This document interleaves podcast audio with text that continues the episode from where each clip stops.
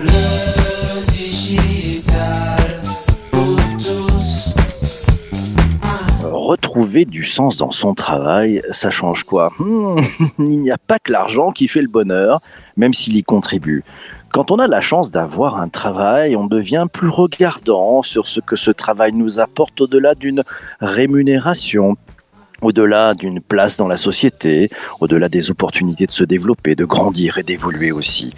Quand on a la chance d'avoir un travail, euh, qu'on est certain d'en trouver un autre facilement, on devient exigeant en matière de travail et l'on recherche de plus souvent que ce travail ait un sens pour nous. C'est certes très subjectif parce que le sens au travail n'est pas forcément le même pour tous, mais c'est très important pour de plus en plus de personnes de travailler pour ce qui fait sens pour chacun.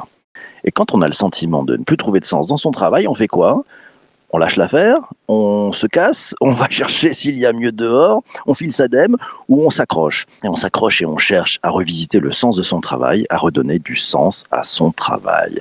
Alors, redonner du sens dans son travail, ça change quoi? Pour y voir plus clair sur les bonnes façons d'y parvenir et sur ce que cela apporte à soi, à l'équipe et à l'entreprise, l'invité du podcast, c'est Laurence Larvor. Elle est fondatrice du cabinet Your Value. Bonjour Laurence. On va démarrer avec la, première question. Allez, en gros, retrouver du sens dans son travail, ça change quoi? Tu définis ça comment de ton côté? Ben, je dirais que pour répondre directement à ta question, ça peut changer tout. Retrouver du sens dans son travail. C'est vrai que euh, si on s'interroge deux minutes et qu'on prend un peu de recul sur la place du travail dans nos sociétés, en fait, cette place, elle est devenue quand même assez centrale, assez même, voire même quasi identitaire. Autrefois, tu vois, pour faire connaissance, la première question, c'était d'où venez-vous? Aujourd'hui, cette question, c'est que faites-vous? Donc, on voit que quand même, job a une partie importante dans notre identité. Et c'est vrai que tu parlais du sens au travail euh, en introduction. Euh, il y a un, chiffre encore qui est assez intéressant. Il y a une étude cadre emploi de reconversion qui montre que les raisons qui poussent les cadres à évoluer, voire à une reconversion, le, le, fait de ne plus trouver de sens dans son travail est la troisième raison pour laquelle les cadres ont envie de partir.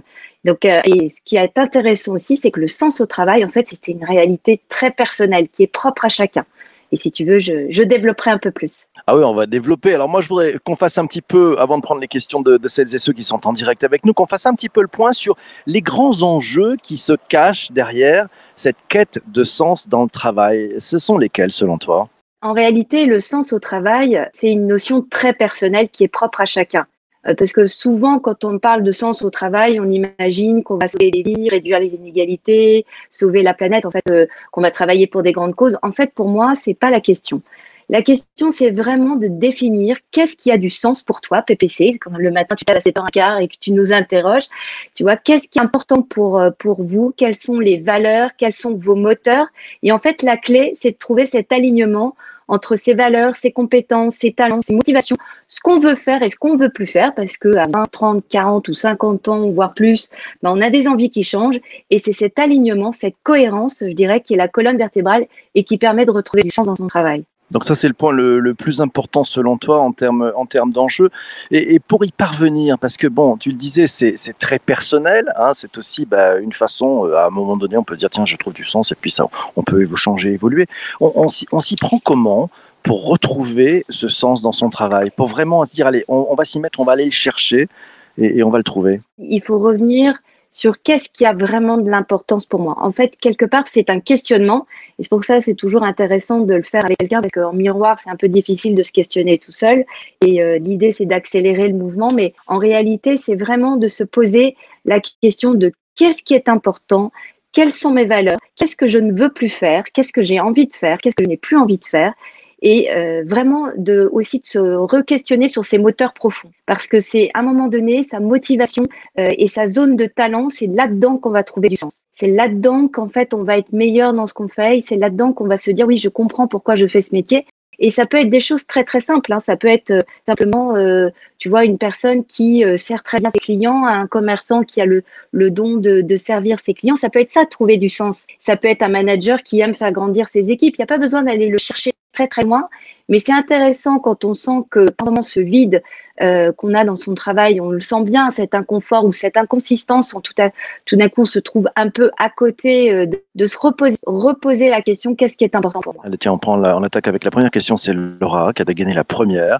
Elle nous dit le sens dans son travail, euh, on le cherche ou on nous le donne? Qu'est-ce que tu en penses? Alors c'est une très bonne question. En fait, il y a deux notions là-dessus. C'est que à la fois, quand on travaille en entreprise, c'est aussi le rôle du manager de donner le sens collectif.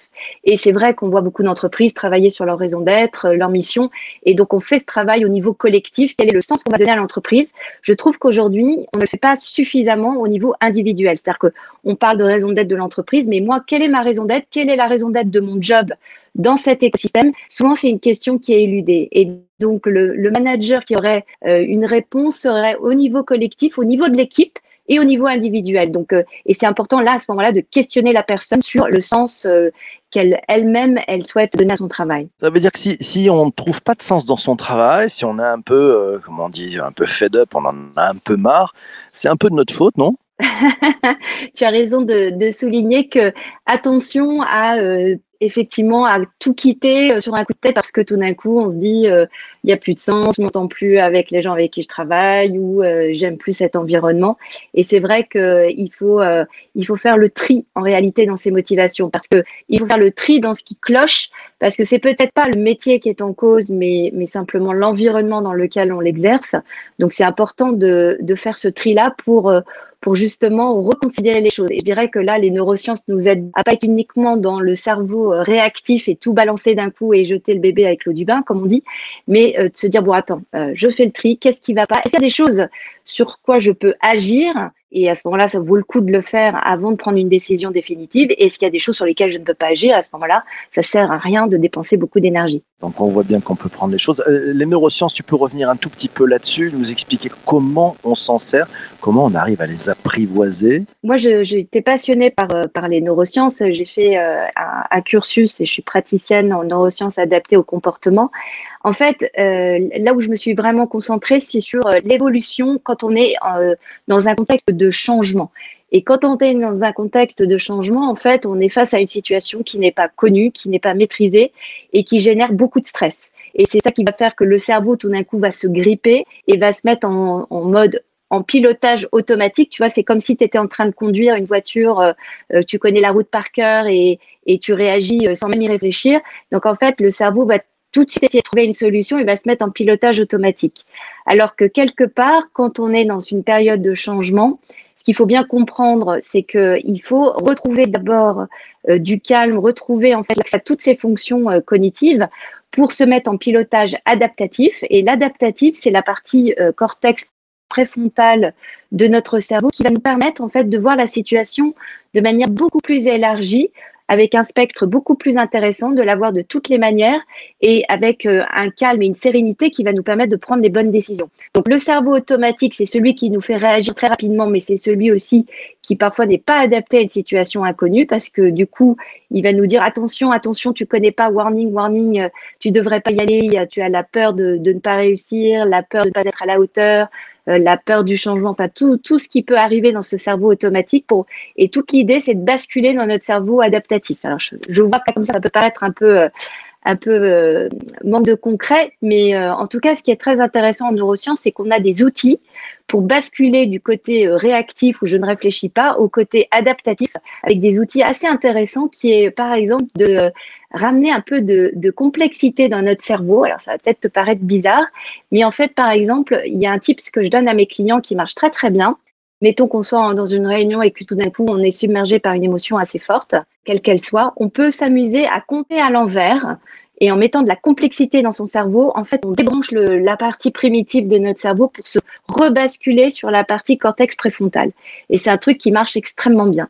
Et juste pour l'anecdote, je, je, faisais un atelier il n'y a pas très longtemps dans une entreprise et euh, une des participantes m'a dit non mais c'est incroyable ce truc-là parce que pendant le confinement j'étais tellement angoissée, je regardais des vidéos de maths sup pour défocaliser mon, mon cerveau, mais je ne comprenais pas pourquoi c'était ça qui me calmait euh, mon stress, mais maintenant j'ai compris.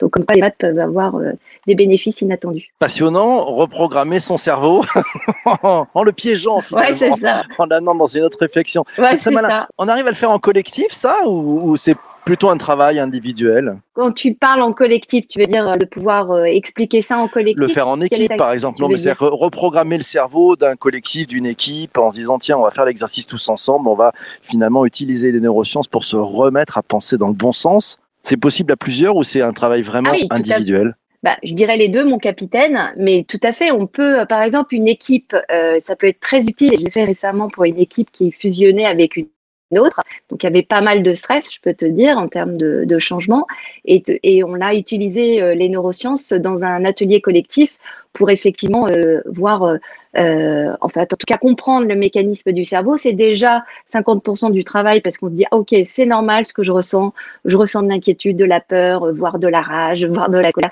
Donc, c'est normal ce que je ressens. Et ensuite, de pouvoir basculer euh, dans un mode plus adapté. Oui, oui, tout à fait. On peut le faire en équipe. Et je dirais qu'après, tu vois, le cerveau, c'est comme un muscle. hein. Il faut de l'entraînement. Donc, c'est pas en un coup qu'on y arrive. Si on veut un peu des effets un peu long terme, eh bien, il faut euh, poursuivre ça euh, un peu tous les jours et il faut s'entraîner. Il y a quand même une clé, hein, c'est aller chercher dans ses émotions. Je prends la question de Sylvain. Il te demande comment donner du sens à son travail sans lui donner trop d'importance par rapport à sa vie privée. Comment justement on gère cette histoire vie pro, vie perso, alors que tous les, toutes les choses sont en train de se mélanger en ce moment avec un travail euh, digital et hybride, en présentiel, en distanciel, tout se mélange un peu? On fait comment pour donner du sens à son travail sans lui donner trop d'importance par rapport à sa vie privée? C'est vraiment la question d'équilibre de la vie euh, personnelle et, professionnelle. Je dirais qu'il y a un moment donné, il faut réfléchir sur les limites personnelles qu'on veut se donner, sur ses priorités. Est-ce que euh, l'équilibre de ma vie personnelle et professionnelle est essentiel pour moi? Si c'est une priorité pour vous, eh bien, vous allez mettre assez naturellement les choses en place. La, plupart du temps, les gens en fait euh, se laissent un peu mener. Enfin, il peut y avoir parfois, on peut subir et du coup euh, perdre cet équilibre. Alors, soit on le perd momentanément en se disant tiens cette semaine j'ai énormément bossé donc hop je rééquilibre la semaine prochaine ou je vais aller chercher mes enfants le vendredi à l'école pour rééquilibrer les choses ou euh, là je sens qu'il faut que je mette un coup de collier sur mon boulot et j'assume cette semaine d'être pris mais en fait c'est une réflexion c'est une prise de recul personnelle et qui va être de vraiment se fixer les limites de se fixer les priorités qui sont importantes dans, votre vie quand, je travaille sur le sens au travail on travaille évidemment on n'est pas qu'un seul animal au travail on est un être humain qui travaille et qui vit et donc euh, ça va être vraiment aussi de, de, de, comprendre quelles sont les priorités pour moi. Et si ma famille est ma priorité, ben, ce sera un critère qu'on prendra énormément en compte par rapport à l'équilibre de vie euh, pro-perso. Dans les exemples de réussite, euh, toi, tu conseilles pas mal de gens, tu leur permets de, de retrouver finalement un peu le, le chemin, le sens, le sens de leur travail. Les, les clés de la réussite, qu'est-ce qui fait que ça marche? Et puis, peut-être, euh, pour qu'on comprenne bien, qu'est-ce qui fait que ça ne fonctionne pas, que certains n'arrivent pas à retrouver du sens dans leur travail? Bah, peut-être commencer par ceux qui n'arrivent pas à trouver du sens. Je pense que ceux qui n'arrivent pas, en fait, c'est qu'ils ont peur du changement. Souvent, euh, euh, ils se disent oui, mais là, j'ai quand même un job, je suis bien payé, je suis. euh, et si je me lance en, en tant qu'entrepreneur euh, et le changement, euh, de se dire bon bah est-ce que je reprends euh, ma vie en main? Et c'est un peu compliqué et on peut tout à fait euh, et on peut tout à fait je veux dire l'admettre voilà on a un job on a une rémunération qui va avec et peut-être que c'est pas le moment et à ce moment-là moi, je, vraiment, je conseillerais de, de, de, de retrouver du sens dans son travail, c'est-à-dire d'avoir une discussion avec son manager. Il y a beaucoup de gens qui peuvent avoir des mobilités internes. De plus en plus de groupes euh, s'interrogent sur la mobilité interne et la favorisent. Bonne manière aussi de, de retrouver du job à l'intérieur d'un groupe sans forcément euh, tout remettre en cause et, et tout quitter. Ça, c'est le premier point. Le, le deuxième, c'est que euh, les clés de la réussite, bah, c'est d'avoir, d'être curieux, pense de se dire bah, de, se, se laisser porter, de se dire bah, après tout, et si j'osais imaginer, et c'est que de l'imagination au départ, hein, on n'est pas encore en train de, de, faire les choses et de, les actionner, c'est de te dire si je me voyais dans un autre job, et si finalement je créais ma boîte, et si finalement je changeais de métier, qu'est-ce que ça pourrait être? Et là, la clé, c'est de pas rester au niveau du fantasme dans la tête, parce que ça peut être soit, euh, soit on peut se faire des idées qui sont pas forcément la réalité, soit ça peut être quelque part un peu angoissant aussi en disant oh là là, mais jamais j'arriverai. Donc en fait, la meilleure manière de faire, c'est d'aller sur le terrain et d'aller explorer concrètement, mais qu'est-ce que ça veut dire lancer sa boîte aujourd'hui? Parce que par exemple, moi, quand j'ai lancé ma boîte, on m'a dit, tu verras, l'administration, c'est terrible, tu passes du temps à faire tes factures, mais aujourd'hui, avec les outils digitaux qu'on a, mais c'est rien du tout. Donc, euh, c'est plus un frein, euh, le côté administratif n'est forcément plus un frein aujourd'hui par exemple. Donc un bon exemple, il faut se projeter, euh, se mettre en situation. Euh, on, parlait un petit peu de la, responsabilité de chacun pour trouver euh, du sens au travail. le, rôle du manager, du, patron de l'entreprise aussi, on dit toujours les entreprises, il faut qu'elles donnent du sens, qu'elles expliquent le why, parce que s'il n'y a pas de why, on ne sait pas où on va. Et c'est pas qu'une question d'avoir des, objectifs commerciaux, mais pour certaines entreprises, c'est un why. Hein. voilà, on veut être les plus forts, les premiers, les plus grands, faire une croissance terrible, gagner beaucoup d'argent la part du management là-dedans, sur le, fait de donner du sens euh, au travail de, chacune et de chacun, c'est quoi la part du management? Effectivement, c'est essentiel, c'est donner du sens euh, par rapport au, projet collectif. Mais je trouve que ce qu'on ne fait pas suffisamment aujourd'hui, c'est de le penser. Par exemple, si une entreprise a pour euh, objet de faire des produits extrêmement sains, par exemple pour la santé, on va moins se poser la question de l'utilité de chacun des jobs. Tu vois, on va penser raison d'être, on va penser le why, on va penser, effectivement, il y a beaucoup d'entreprises ont bien compris ça. Donc là, le management joue un rôle extrêmement important et notamment la direction générale pour impulser cette vision. Mais souvent, ce qu'on oublie, c'est que finalement, les gens, OK, ils vont se retrouver peut-être dans cette idée de, euh, quelque part, euh, d'avoir des produits sains et euh, de, faire des choses bonnes pour la santé, qui peut être une véritable, en tout cas, un why tout à fait honorable. Mais on va moins se poser la question de la contribution de chacun à ce why. Et c'est là où le sens individuel, déjà on pourrait le faire au niveau de l'équipe, c'est-à-dire que le manager pourrait dire, bah, nous dans ce grand tout où on va produire des, en tout cas des produits sains et bons pour la santé, c'est quoi notre rôle? Finalement, une direction financière pourrait se dire c'est quoi notre rôle? Notre rôle, c'est peut-être pas juste de produire des chiffres, mais c'est de produire des chiffres qui vont nous permettre de prendre les meilleures décisions par rapport à cet objectif de, de produits sains, c'est-à-dire de relier en fait la mission de l'équipe à euh, la mission euh, de l'entreprise. Et si on va plus loin, encore plus finement, c'est relier euh, le rôle de chacun à cette mission de l'entreprise. Je donne un, autre exemple, c'est ce CEO, je ne sais plus de quelle entreprise, qui disait un, préparateur de palettes dans une usine, mais tu vois, grâce à toi, on va conquérir les US. C'est aussi important quand même de comprendre l'utilité de chacun. Donc le sens général, le sens de l'équipe et le sens individuel. Ça serait à ces trois niveaux avec une mise en perspective. C'est très clair. Qu'est-ce que tu réponds? Parce que on, peut avoir souvent autour de soi, on a toujours entendu des amis qui peuvent dire ouais j'en ai marre de cette boîte de merde. ça peut arriver. Euh, tu leur dirais quoi? Parce que finalement j'ai l'impression que c'est finalement c'est la somme des individus qui fait que ça peut être une boîte géniale, comme ça peut être une boîte un peu compliquée. Tu, leur dirais de faire quoi quand ils ont cette vision-là? Ils s'en vont ou, les gars accrochez-vous, c'est à faire en collectif et c'est à vous de, de, rendre cette boîte formidable. Qu'est-ce que tu leur dis? Ben, je, dirais que avant de, dire euh, cassez-vous, je dirais oui, il faut, euh, il faut vraiment faire le tri parce que on peut tout à fait se dire bon bah voilà, euh, je suis à la fin d'un cycle professionnel et c'est normal que j'ai envie de bouger et ça c'est tout à fait maturé. Mais je leur dirais surtout de pas partir sur un coup de tête, de pas tout jeter d'un coup et de se poser les bonnes questions sur la suite parce que c'est vrai que si tu pars sans avoir du tout en tête ce que tu as un peu envie de faire, c'est un peu problématique aussi parce que tu peux te retrouver un peu comme un, un peu euh, manière, euh, je dirais, euh, voilà, tu te retrouves sans job et puis tu n'as pas forcément réfléchi un peu à la suite, ça peut être quand même assez angoissant. Donc oui, c'est de prendre un maximum de recul et de pas tout jeter et de voir ce qui peut être fait. Parce qu'encore une fois, son job, on peut le redéfinir, soit à l'intérieur de la boîte, soit en mobilité interne, avant de se dire, bon, bah, OK, j'aurais essayé, voilà, j'ai regardé tout. Et euh, là, maintenant, je me dis, bah, c'est normal. Euh, euh, si je prends mon exemple, bah, j'ai vendu 15 ans des téléphones mobiles et des forfaits. Et je pense qu'à un moment donné, j'ai envie de faire autre chose. Et c'est normal, tu vois. Mais c'est une réflexion C'est pas un truc. C'est pas un coup de tête, c'est une réflexion. Mille merci, Laurence, d'être venue témoigner ce matin. Ça nous donne matière à réflexion. On, aura le grand plaisir et merci de ta présence euh, d'en rediscuter demain, puisque demain dans l'épisode euh, ouais, du podcast le vendredi, vous savez, c'est le débrief de la rédac. Je serai accompagné de, de Laura et de, et de Christian. Voilà, on va faire un, un retour sur cette folle semaine. Mille merci en tout cas à toi euh, d'avoir écouté cet épisode du podcast jusqu'ici. C'est un vrai bonheur. Profitons-en. Euh, on se retrouve demain matin pour le débrief de la rédac et puis on te donnera aussi en avant-première le programme de la folle semaine à venir. Voilà, portez-vous bien. Surtout, surtout, ne lâchez rien. Ciao, Merci ciao, ciao. Bye bye. PPC. Merci Laurence, à bientôt. Ciao. Merci beaucoup. Merci PPC. À bientôt.